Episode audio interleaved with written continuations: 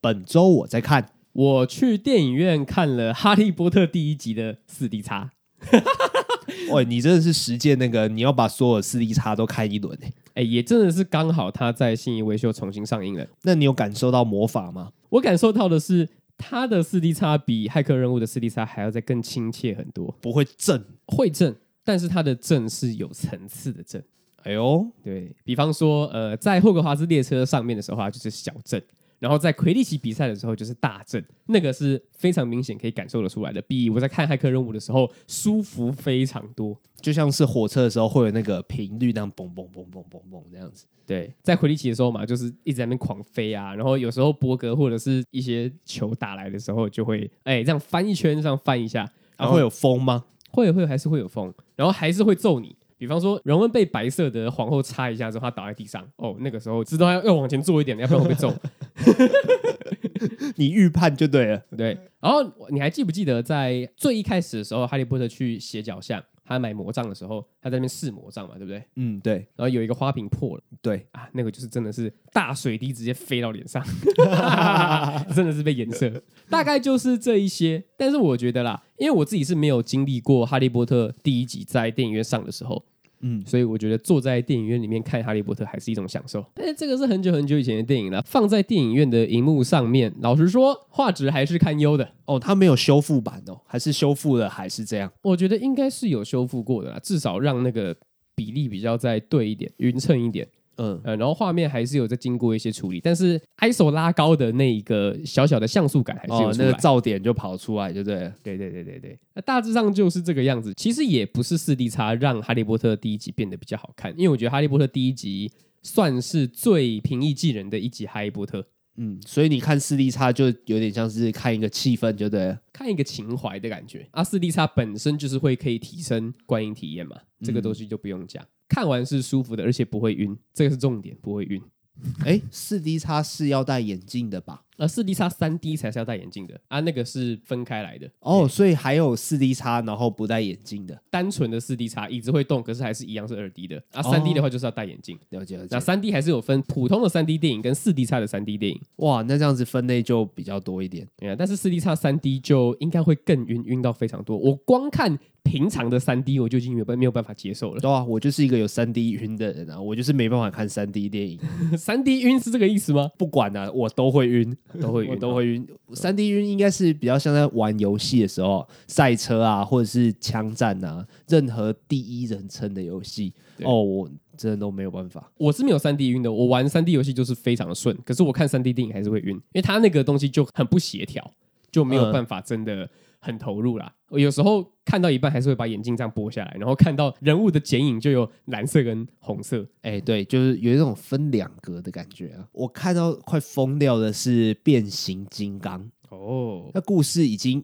不那么有趣了，然后三 D 又让我更痛苦。嗯，我那时候就真的这样子，把那个眼镜往上拨，然后看一下长什么样子，然后再把眼镜放下来。嗯，哦，真的是超级痛苦的，对啊痛苦到在玩眼镜啊。所以对啊所以之后我就都没有在电影院看过三 D 电影了。嗯，而且你是应该是要眼镜加眼镜的吧？对，那时候是眼镜加眼镜，对啊，那个就就很厚。就很不舒服啊，因为我我也是眼镜加眼镜啊。那你看了什么呢？哎，我看很多哎、看很多，我看很你不是多偏盲吗？因为国王游戏实在是太难看了，所以再忙都要找东西来补，好不好？虽然说我看很多，但其实是看了很多种类啦，我都没有把它们看完。我看了《蓝色时期》《鬼灭之刃》《晋级的巨人》，还有《复仇者联盟四》。我的逻辑是，国王游戏真的是烂到不行，哎所以我要看一个保证好看的东西，我不要再去承受那个它到底好看不好看的风险。好，所以在这个逻辑下，我是不会看《艾米丽在巴黎》的。我就是看了刚刚上述的那些作品。不过讲真的啦，前阵子好像蛮用力的在批评蓝色时期的，对不对？对，呃，有一句话叫什么“瘦死的骆驼比马大”，就是蓝色时期虽然动画做的不怎么样啊、我看完之后我还是觉得不怎么样，但是因为它的故事本身还是够有吸引力，所以还是推荐没有看过漫画啊，想在犹豫要不要看动画的朋友们，直接去看动画，这样子也是很 OK 的。然后如果你喜欢的话，再去看漫画。该不会是因为看完国王游戏之后，你不要再讲然后整国王游个评戏价啊被下修了？ 你刚提到另外一个作品叫《晋级的巨人》嘛？哎、没错，哎，他在上礼拜的时候已经上了最新一季的第一集了呃呃，对，没错，我就只看一集。啊！你就只看那一集而已啊，吗？废话，只出一集啊！我要看多少集？哎，出那一集之后，我是直接从头开始看诶，啊，也不是到从多多从头啦，从地下室那一集开始看。哦，了解了解。嗯，我现在的进度呢，已经是到地下室的一半了。哦，第三季的尾声那边嘛，哎、差不多要进第四季，哎、应该说已经进第四季了。嗯，嗯嗯嗯嗯嗯，啊，重看一次之后，看到好多细节，还是觉得真的是神作非常优秀。尤其上一部呃看的一个烂中之烂，啊！我然后先先暂且不论 它，重点是我觉得我知道后面的剧情发生什么事情，我也知道结局之后，我回去看，我真的觉得这个作者真的是非常的厉害。嗯，因为你已经接收到剧情了，啊，你反而可以去看一些其他的细节，没错然后又发现哦，细节还是做的很满。就不得不再提了，他的角色死亡的那一个节奏还是拉得非常非常好，对比国王游戏， 我们又少讲国王游戏的一个优点，看完国王游戏，什么东西都是好看的。哎、这个也是他的优点之一。我要再补一个《鬼灭之刃》，哎，《鬼灭之刃》好好看哦，我觉得你可以去看一下哦，已经出到六集了吧？我是看完《无限列车》的电影版之后，我有再把一集一集的《无限列车》篇再翻回来看我几集。我觉得《鬼灭之刃》的好在它的动画做的比漫画好非常非常多。嗯，可能是因为投入的时间跟成本比较多的关系啦，所以我就觉得它整个特效啊，还有整个节奏，甚至于它的音乐，我就觉得做超好的、嗯，很有代入感。哎、没错，他现在是在走那个油锅片呐、嗯就有点类似日本的歌舞伎町那边哦，那个气氛做很好哎、虽然它是有一点点童趣的画风，可是还是感觉得出那种成人感，跟第一季的《鬼灭之刃》那个氛围都不一样，我觉得还蛮推荐的。本所以你本周在看的是《哈利波特》还有《进击的巨人》， 然后我看的是《蓝色时期》《鬼灭》，然后还有《巨人》，还有《复仇者联盟四》啊啊。啊，《复仇者联盟四》不用讲了，就就就就那样。好，那就进入我们今天的正题。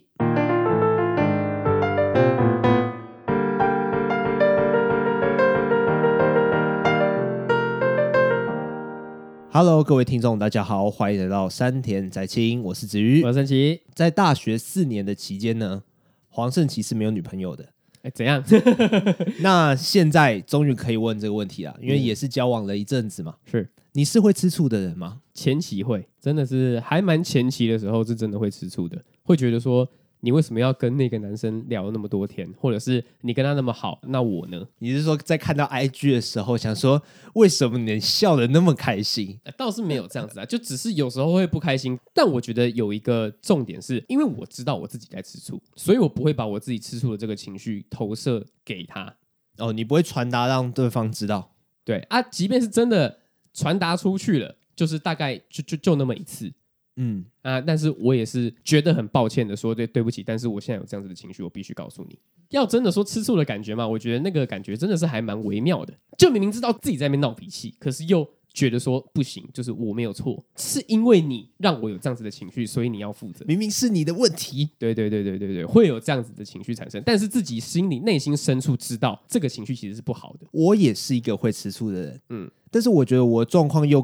更怎么讲，更蠢一点。我说的蠢的话，比较像是我没有亲眼看到的话，我就没差。就是你跟我说你要去跟谁谁谁吃饭，你要去哪里，你去哪里，你只要敢开口，我通常百分之百绝对答应的。但是如果不小心看到，就是诶在路边跟男生那边嘻嘻哈哈的，然后我就会觉得美送。所以我的话，眼睛不要直接看到，我通常都绝对 OK，就是那种嗯、因为我自己觉得啊，吃醋有一方面是在觉得说你是我的，那你怎么可以这样子做？嗯嗯，但是另外一方面是一种没有自信。就是给他气啦 Q 啦爬爬 K 啦啊那 样，好我没有听，过这些台语，抱 歉，算了因为我讲不标准，听起来还蛮 local，还蛮粗俗的。绝对没有听众听得懂我刚才讲什么，就是怕自己的女朋友 Q 狼爬 K 啊，对吧 Party 就是被调走，哦哦对，被调走这样子，就是哦对自己没有足够的自信。但我觉得我自己的话，嗯我比较像是两种都有，就是啊，感那个人好像比我好，比这我样子好，吗然，后比较帅啊，那呃讲话比较幽默，那你这样就会怕，因为对自己没有自信，所以把那个负面情绪加诸在女朋友身上。嗯嗯啊，有些时候你如果没有跟女朋友讲，你如果不敢跟女朋友讲，我觉得那个不敢有可能是你自己知道这样是不对的，所以你没有这样做啊，然后就会变成自己一个人在那边生闷气。嗯嗯啊，通常那个生闷气大概半天才有办法消掉吧。是没错啦，就是套一句加油喜事的话，你说你自己你要给我多一点安全感，周星驰就说安全感什么东西？这个我这个我没有看，我不太知道。你可能要问一下周长瑞之类的。但是确实啊，这句话讲的还蛮好的、啊，就是安全感是傻小，嗯，对啊，就是没有所谓安全感这件这件事情啊，没有安全感是你自己让自己没有安全感的，你觉得你自己不如另外那个人好。然后你就会觉得没有安全感，嗯，但其实你只要相信你的另外一半是爱你的，那就没有问题的。我觉得这是改善吃醋这个问题最大的解方啦。就是其实到了比较后期，我是说到了呃上大学之后，思想比较成熟之后，对自己比较有自信一点的时候，还有对于自己的另外一半比较有自信的时候，就觉得说啊，其实这个根本就是小家子气嘛。对啊，大不了就分手而已嘛。你这 你有这么豁达吗？我不太信哦。 哎、其实我认，但是我认真讲啦，就是要活得这么豁达，才没有任何烦恼的啊、大不了就是死掉而已嘛， 能能怎么样呢？大不了就是破产嘛。烂命一条吧。对啊，对啊。好了，反正我觉得吃醋这一个情绪呢，它是一个非常有趣的情绪。嗯，对啊，而且我觉得在体会吃醋这个过程的时候呢，其实是还蛮幸福的。幸福吗？对啊，因为你有吃醋的本钱跟空间呢、啊哦，像我现在已经就是觉得啊，怎么样都没关系了，就是一个与吃醋无缘的一个状态了。因为现在生活圈已经是逐渐缩小的状态，就是一天能接触到的人也就那些，所以你的女朋友一天能接触到异性也就那固定的那些人，然后那些人你也都认识，也绝对会有那个安心感在嘛。但是在高中的时候，哦，那个真的是超级会吃醋，一天要吃八十五次醋，我跟你讲，我觉得最有趣的吃醋呢是暧昧的吃醋，在一起就算了。对，但是暧昧的吃醋真的是不知道在吃啥小，他那个女生又不是你的，你在你在吃什 么？对啊，哎、而且我现在是在骂我自己，我高中的时候超级容易吃我喜欢女生的醋，那、啊你也会让对方知道？我不会让对方知道，但是我现在回想起来，那个情绪真的非常的有趣，对啊，那个就是在生闷气。我高中的时候也会啊，对啊，我高中的时候也会，而且我高中的时候喜欢的对象还还不是跟我同班的哦，我觉得一直就幻想说，干，我刚刚上课打钟前看到他跟一个男生进教室，靠北，你不是 所有班级的人都会进同一间教室吗？我为什么要锁定那一两个男生？那就是因为那一两个男生特别帅啊。我就很害怕说哦，他们那边有说有笑的。到了某一天的时候，他们两个人真的在一起了，哎呦，那你这时候的心情是什么？伤心欲绝啊，就跟那个乐团一样，我真的是受不了我自己耶，我就是干，为什么我没有跟那个人多讲一点话？哦，但是之后就没有再有吃醋的情绪了吗？之后还有啊，跟同一个人哦，不同人，不同人啊，因为跟不同人了。高中的时候怎么会只 只喜欢一个人呢？对吧？感高中的时候根本不知道什么是喜欢吧，就只觉得说我对他有好感，然后莫名的产生情绪。没有没有没有，这样对我来讲就是喜欢，这样对我来讲就是喜欢。高中的时候，我会特定的认定自己喜欢一个人之后，然后再去追求他。嗯，所以我通常会吃醋，会是在追求的过程当中，我就会开始去提防那个女生周遭的所有男生。那你比我还好很多，什么意思？因为我连追求都没有踏出第一步，我就开始吃醋。然后我我刚刚说在一起的那个，就是我连追求的那个动作都没有，就自己一个身份气。但是你至少还是有追求的动作产生。高中的时候就进化一次，安、啊、那你是这样？我的话呢，就比较像是我也不知道我到底喜不喜欢那个女生，但是我就是不想要她跟其他男生讲话，然后跟其他男生一起去打球。你占有欲哎，我是占有欲啊，我是控制 狂。但是你也没有真的去占有人家，你连这个动作也没有去做啊。没有，但是我会我自己心里会想说，你怎么还不来跟我讲话？你应该要过来跟我讲话才对啊。 你是霸道男总裁我吗？是啊，我就说， 哎，好吧，你一定是太害羞了，不要不要来跟我讲话，我自己去跟你讲话好了。那我就自己去跟他讲话了。可是我自己也没有追任何追求的心态或者是动作产生，我也没有他在他生日的时候送他什么东西，所以你就是正常的讲话，你没有要搞暧昧的意思吗？没有。但是我觉得那个时候心态非常有趣，我只要正常的讲到话，我就觉得说， 哼，他要跟我在一起了。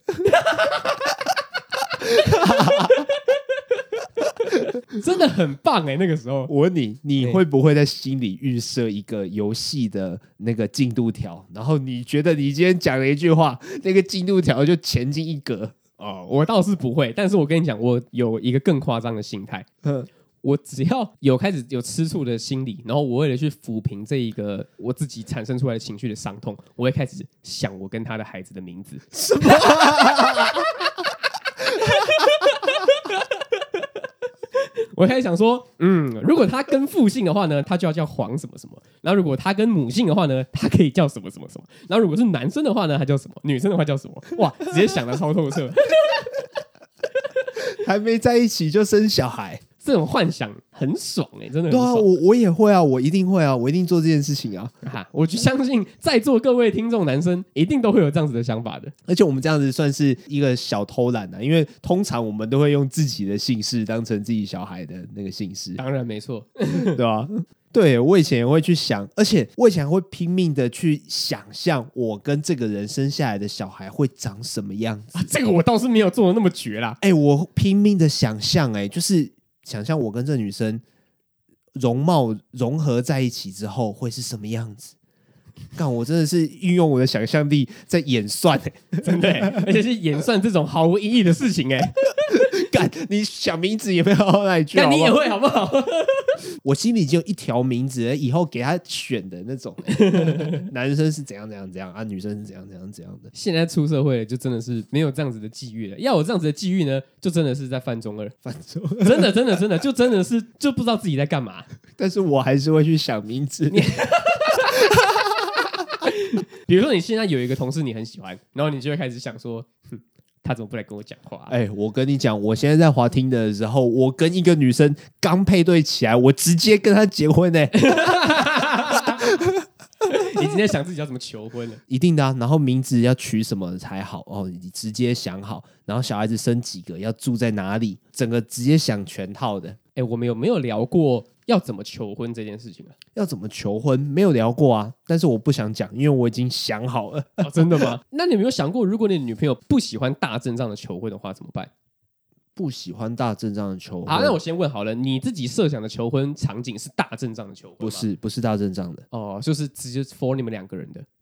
会有亲朋好友，但是他会是很少很少的，，会有亲朋好友从头到尾不会超过十个。哎、哦你我刚才说不想讲，你还是没有嘛？还偷套话。没没有细 节嘛？细节我就先不多啊问了有嘛。有亲朋好友，但是就是那种极少极少的，而且最好是两个人共同的。嗯但是我因为我现在的结婚对象都是听得好的好友，所以我也不太确定说到底有没有办法有共同好友啦。因为有时候在看一些抖音或者是一些 Instagram 的其他专业啊，不是有一些很浪漫的求婚场景吗？比如说在一个什么美国的时代广场，然后还买下那个广告牌，然后说 “Marry me” 这样子。还要排舞哦，对啊，这种的我看起来就就就是两个字尴尬。尴尬吗？而且如果我作为路人的话，我会觉得就是在看一是场是，怎样？嗯就是在看一场戏啊呀、而且那种状况的话，通常随着时间会聚集越多人。然后他们就会开始嫁给他，嫁给他，诶，如果我是男女主角其中一个啊、先不要说就是呃男男生一定要求婚好了。如果我女朋友在那样子的情况下跟我求婚的话，我会直接拒绝她。你直接拒绝，为什么？我会觉得，因为我自己心里是想说，求婚这个东西其实算是蛮私密的事情，就嗯跟你只会邀请极少数的亲朋好友，然后跟他而已，这个嗯心态是一样。但是我再更保守一点，我不会想要把这件事情摊在大家的眼光下。 哦，啊，我女朋友也是这样跟我讲的，所以我们算是志同道合。嗯就如果你要求婚的话，就是在家里就好了，不要在外面，也不要去租什么冰室啊，然后拉什么东西啊，不会，不要那不要超尴尬，那超尴尬。我觉得，如果是我遇到这种状况的话，其实我有可能会答应、欸，嗯，但是我会很尴尬，很尴尬地答应，因为我自己会觉得说，求婚就只是一个有点像一个跑一个流程啊，所以对方是谁比对方怎么跟我求婚还要重要非常非常多。嗯就我不太可能因为他用很奇怪的求婚方式就不跟这个人结婚。 但是我会觉得说，我都已经跟你讲说我不喜欢了，你还这样子，你是在激我吧？我偏要 对啊，那你那你是什么心态？ 啊，这是下马威啦，就是我故意要在求婚这件事情跟你唱反调，这样代表你答应了这个求婚，你以后都要他妈听我的。哦，有可能，在在这个婚姻当中取得主导权，又从求婚这一步开始。那我就直接拒绝。 那如果是你的话呢？如果你是作为一个路人的话，你会在旁边喊价给他吗？会啊，起哄啊，我跟你讲，我也是，我一定是那个压。就增加他们的压力啊。对啊， 最好让我看到拒绝求婚。最好让我看到那个女生转头就走， 然后让那个男生尴尬的蹲在原地，但还是用蹲的，不是用跪的。 我就是酸民啊，没错，就是这样的心态，就是看好戏的心态。所以最好是让我看到越多这样子的求婚场景，然后越多失败的求婚场景就越好。如果成功的话，我大概就是普通高兴而已，就是嗯，我看到了一桩美事。但是如果 看到拒绝的话，我就是超级高兴。你就是哇，干我我看的是什么人生剧场啊！你就会兴高采烈，哇，这出戏真精彩 啊！然后回到家跟七个人分享，七个人，跟七个人分享，遇到好事要跟七个人分享。所以我觉得到结婚了之后还吃醋的话，应该就是完全没有必要的事情了。结婚的话还吃醋哦，我觉得结婚的话吃醋就真的要自己检讨一下，对啊，就又不是在玩扮家家酒。对啊，因为你们已经是有一个很比较稳固的基础了啊、对啊，已经有契约定下去了啦。啊，你还在怀疑他爱不爱你的话，那你就太幼稚了。那如果他真的出轨了，或者是怎么样的话呢，你就直接离婚就好了。哎、对，哎，真的是这样子啊？对啊，你想那么多，因为我觉得啦，如果他真的呃，不管是心理上的出轨还是生理上的出轨都好，嗯，这都不是你可以决定的事情。哎、对，啊，你对自己生气跟跟对方生气的话是完全没有用的。嗯。就是他、如果不小心做出那种很亲密举动，比方说去洗手台的，哎、泼水这样子、哎我觉得这种事情呢，就是不是不小心可以做出来的。 就是真的不是心怀不轨啊。对对对对对对对对， 而且就算你知道你在开玩笑，可是听的人不会这么觉得，旁人听到跟男朋友讲，这比男朋友当面听到，我觉得还要再更严重，因为多了一层哦，那个渲染力之强啊。对，就是我觉得重点就是你要知道要怎么样尊重你的另一半，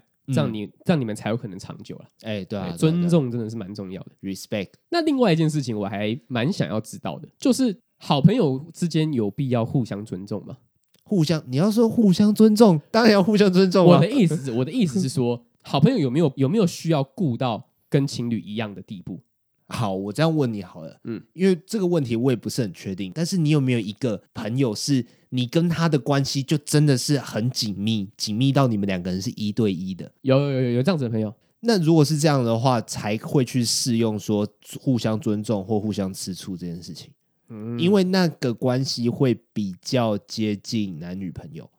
因为我会这样子想，是因为你刚刚说的那句话，就是认识比较久的好朋友，你的女朋友反而要尊重你们之间的感情这件事情。嗯，嗯，那如果是一个认识比较久，一个认识比较不那么久的朋友，但是你跟那个现在认识比较不那么久的朋友比较好，那、那这个状况其实算蛮常发生的，哎真的哈，对吧、因为认识比较久，不代表真的比较好啊。嗯，而且这个情况比较容易发生在女生身上，嗯，认真的。嗯但是我觉得女生真的会比较容易成立小圈圈这件事情。就如果今天有一个女生慢慢的脱离原本的小圈圈的话，她们就会比较容易受到排挤。就觉得他变了。我觉得在某方面来说也是一种吃醋，我觉得跟那个吃醋的心态一模一样，反正就只是要听到你说你是我最好的朋友，你不要放心，对你不要想 太多，我没有变，我还是当初的那个我。对，那就没事了。对那我，这个说辞就是跟男女朋友一样啊。对啊，我觉得那个心态完上来说完全是一模一样的。嗯，对啊，就是也因为我觉得怎么说，男生会比较不会出现这种情况，是男生把这种东西看得比较淡一点，我觉得哎、我觉得是这样。啊，然后女生会觉得说啊，我们就是一辈子的好姐妹。然后当你脱离这个一辈子之后呢，那就是下辈子吧。对我觉得跟那个深夜食堂里面那个茶泡饭三姐妹有点像，哎、对，嗯，就是我们要一直维持着这个平衡，有谁迈向了更好的人生，谁就烂。 对对对， 就我们当初一起说好就是不要结婚，我们就是要找到自己心中的白马王子。但是你今天如果脱离我们这个群体的话，那你就不是我们这一挂的。你堕落了啊啦，对，没错。而且我觉得现实生活中比他们还要再更残酷的是，他就算脱离了他现在的那个生活，跑回来找当初的姐妹了，可能也回不到原本那样子。你不能吃茶泡饭了，对，没你错。滚吧。当然，我不是女生，所以我也没有办法完全断言这件事情。但是我看到的还蛮多情况是这个样 子。哦，我自己的感觉哦，我只有一个是跟我超级超级好，然后我们之间的好就只有我们两个人而已。嗯嗯，但是我跟他已经逐渐疏远了，所以我也不太知道，所以我也不太 care 他现在到底跟谁好。 所以你现在也不太会用这样子的形容词形容你们两个。不会，我现在跟他是，我们还是有在联系，但是我们已经不是那种如胶似漆那种天天混在一起的的那种状态了。所以他跟其他的朋友好，我也没有到就就祝福啊，就是也真的没有到很在意，会对啊放在心上那种。对啊，没错啊。但如果要回到高中的话，说不定会，嗯嗯，就是哎、诶我们都是一起去合作社干，这是你跟别人一起去啊，不找我是怎样？就是高中的时候，就是情绪很多啊，就是你会跟男女之间你会吃醋啊，朋友之间你也会有心结，就说干是不是我讲了什么让他不爽啊？妈的，我是我有做错什么吗？还好吧。然后就一直去延伸到我跟他的关系，还有我的人生。他说干，其实他就只是刚好想到要跟那个人去而已。对，啊根本没有那么多小剧场，嗯，对吧、而且说不定自己也会无意间的做一些行为，让对方有吃醋的感觉，没错。对吧、因为我觉得友情之间其实也会，嗯嗯，我自己断定会啦，因为我觉得友情有些时候也是会有付出不对等的状况，会，就是我对你那么好啊，结果你对我比较像是接收而已，你没有在呃回馈回馈，反而你对别人好啊，在这个时候，我就会对那个别人感到吃醋啊，嗯，我就会北宋啊，对啊，说不定那个别人也是我的好朋友，但是我就是不爽啊，就就是是想要独占你啊。对啊，对啊，这对朋友之间有可能会有这种状况啊，尤其是你的那个朋友如果是万人迷的话，那就很有可能啊，所以我觉得，在经历完这些事情之后，我觉得现在目前我跟那个之前很好的朋友，现在最平衡的关系就是，你随时想到我，你都可以来找我，哎、我觉得这是一个比较成人的友谊维系方式。比较成人的，比较比较成人十八禁的那种。靠背、啊，我说成人的处理方式啊，我自己觉得啦，就是这道门永远为你开启。你想到我的时候，你可以随时来找我，我们可以像以前一样这样子玩。但是你今天有别的事情要处理的时候，我也不会烦你。哇，可是你这样子会是一个比较大爱的状态，所以你不会有需要那个朋友的时候吗？真的会需要的话，就也是我需要，然后他对我也是完全一模一样，嗯就是完全也是把门打开。你要你只要需要我的话，你就来找我。哦，对，如果两个人都是这样的话，那就还蛮不错的。对目前我现在跟那个朋友就是这样，他最近刚分手，然后我们已经好好几个月都没有联络了。然后我一知道他分手，我就马上跑去他家，直接讯息联络说，哎，直接直接约一天。哦，那你这样子也是很不错。我之前也是有这样子过，嗯在大学的时候，那个时候我就晚上直接搭火车到桃园去嗯，去看他，然后就他看到我，我原本以为会是一个郁郁寡欢、以泪洗面的青少年，然后结果一看到我，哎、你嘴来了，我们去吃宵夜。 你你好看好起来很好嘛。嗯 你看起来很好嘛，妈的！我原本以为你会跟行尸走肉一样啊，我要这样抱着你，然后一起去看夜景，说不要哭了。对啊，我就是要做这种事情啊，我就是要当那个理想中的好人啊！嗯啊，结果你看到我吹球把球，然后就带我去吃宵夜，干！我放弃美好的大学生活来安慰我的高中朋友啊，结果你也没有要被安慰的感觉，我这跟你那边浪费时间，嗯嗯，妈的！然后最后我把他骂 哭，哎 没有啦，这是什对么不对啊 对啊，我觉得友情最好的平衡大概就是这个样子了。嗯，嗯，就是我们都有自己的生活要过，但是你有空，我有空，那就出来；那、没空的话也没关系，再找机会就好。那讲到这个的话，就要讲到一个比较悲伤的事情啊，哎、怎么了？我觉得这个想法大概从大学的时候我就开始形塑出来，嗯就是对于我的高中朋友啊，我现在说的不是那个最好的高中朋友，是其他的高中朋友，但是莫名其妙的这个想法到最后变成了一个疏远的借口，所以搞得我跟某一群高中朋友，而且是男生，就变得比较没有那么好那样子。哦，会到没有那么好哦。对啊，我自己有一点难过的东西是，我不太确定你有没有这种情绪，因为你是新北、台北啊，我是云林人，所以云林人来台北，他妈就是要找我啊！这有点像站南北的意思哦。我不是要站南北， 因为这个地域关系很明确，就是你我人就是一直都在台北，然后结果我的云林朋友来台北，然后结果他们在玩他们自己的，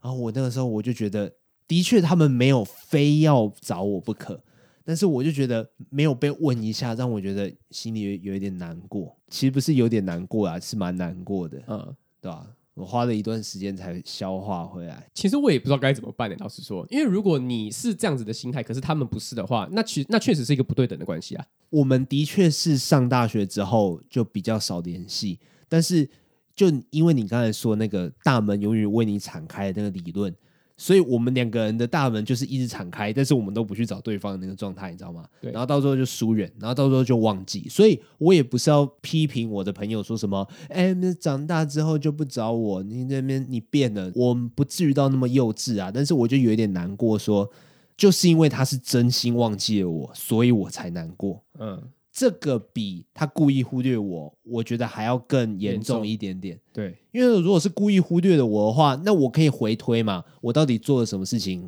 让他不爽啊？嗯但是结论是我们根本没做什么事情，因为我们根本没有互动，嗯，那就是单纯的单纯忘记。对，单纯感情淡的，就真的只是这样子而已。没错，就像是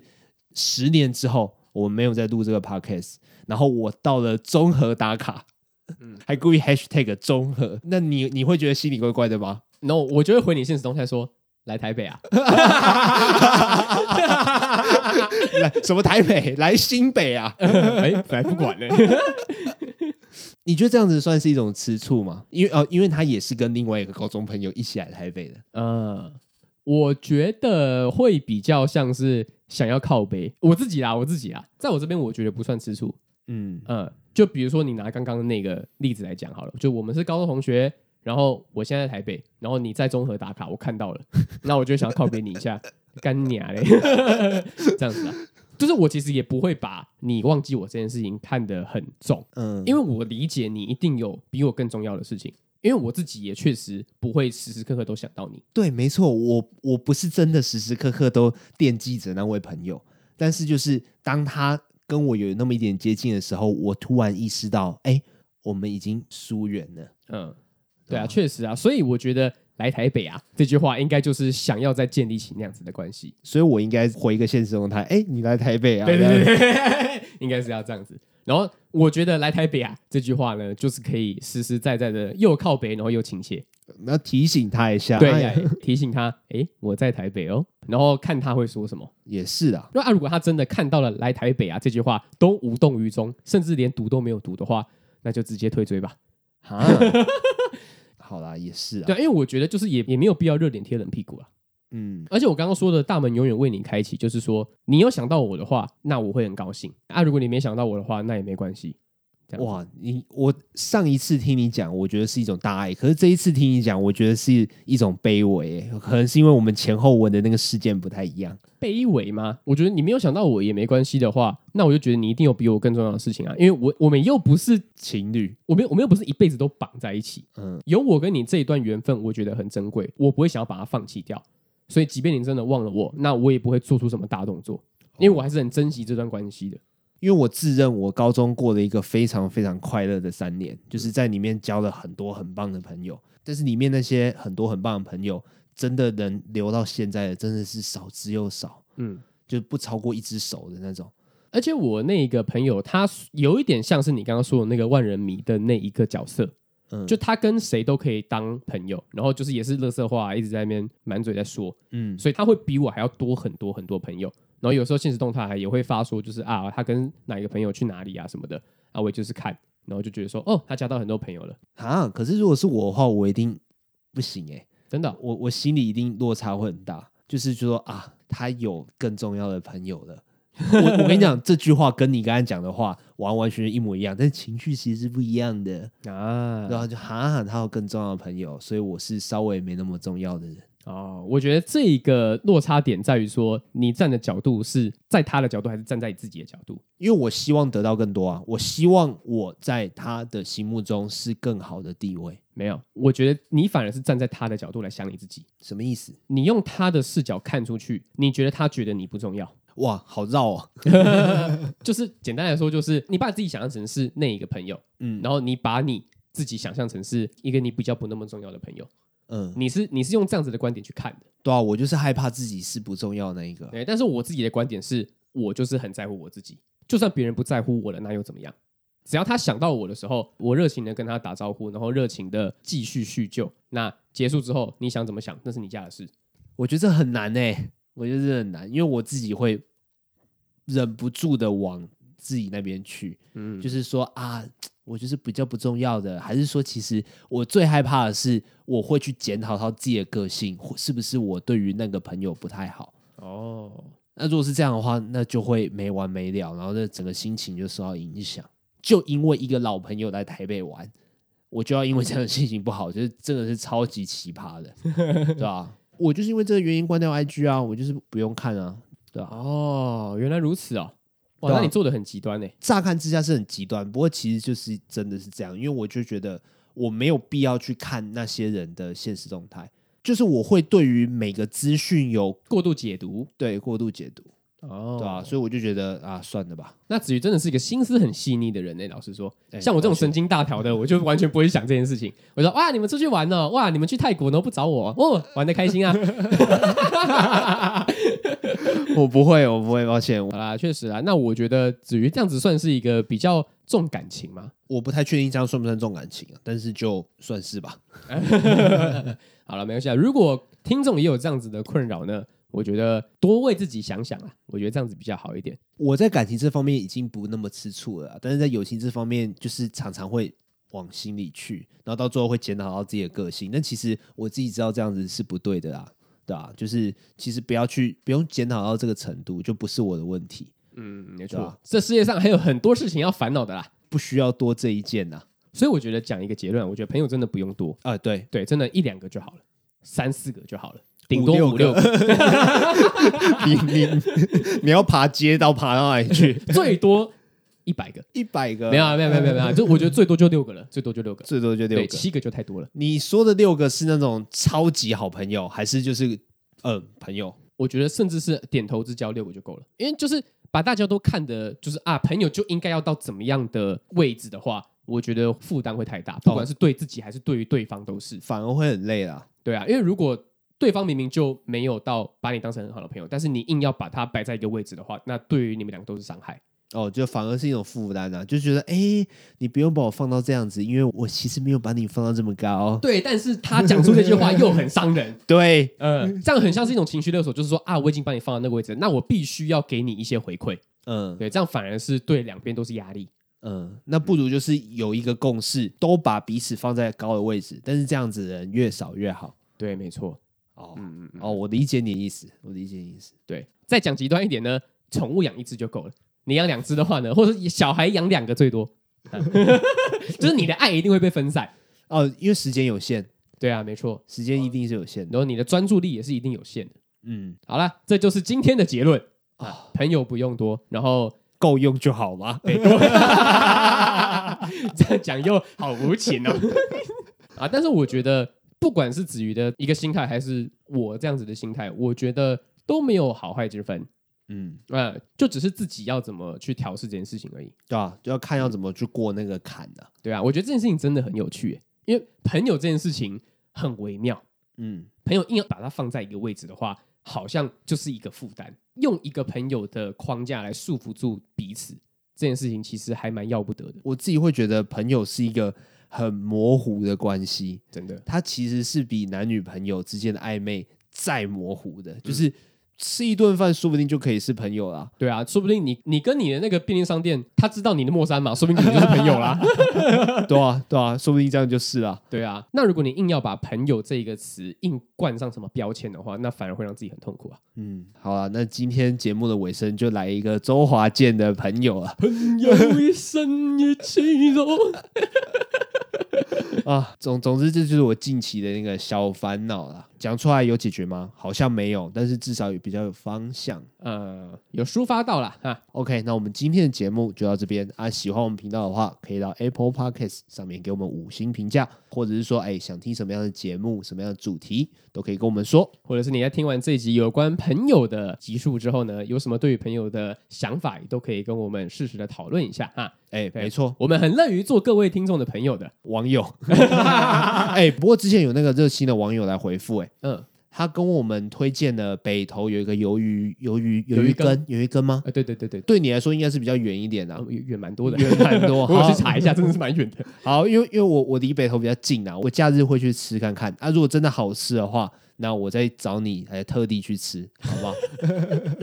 好如果真的好吃到那种程度的话，我觉得是值得去的，就是也是网友的热心推荐，那网友也是朋友啊。对啊，啊，另外一个热心的网友呢，是有跟我们解释说冷便当这件事情。哎，没错，日本人他们就是有这个习惯对，啊，这样代表说动画他们都是演真的，他们不是省略了蒸便当这件事情。对他们也根本就没有在蒸便当的，难怪他们的饭盒都是塑胶做的，然后那种黑色的，然后好几哦，层。对，有一格一格。对啊，对啊，哦，对，哎，我每次看到那个，我都会觉得感觉好像很好吃、很哎想吃哎、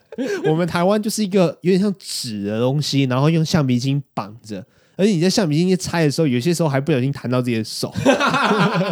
而且那种时尚便当的饭盒还是就是有木片装的。哎、那个木头又会去染到那个酱料，你就会觉得有点脏。对，而且有时候还是会被那个木头的那个刺刺给它刺到，有点哎痛我那个被刺到过，那个真的是很痛苦啊，嗯而且很想骂干啊。谢谢以上两位网友的分享，就是让我们长知识。啊！谢谢，那我们谢今天节目就到这边，我是子瑜，我是陈奇，拜拜。拜拜。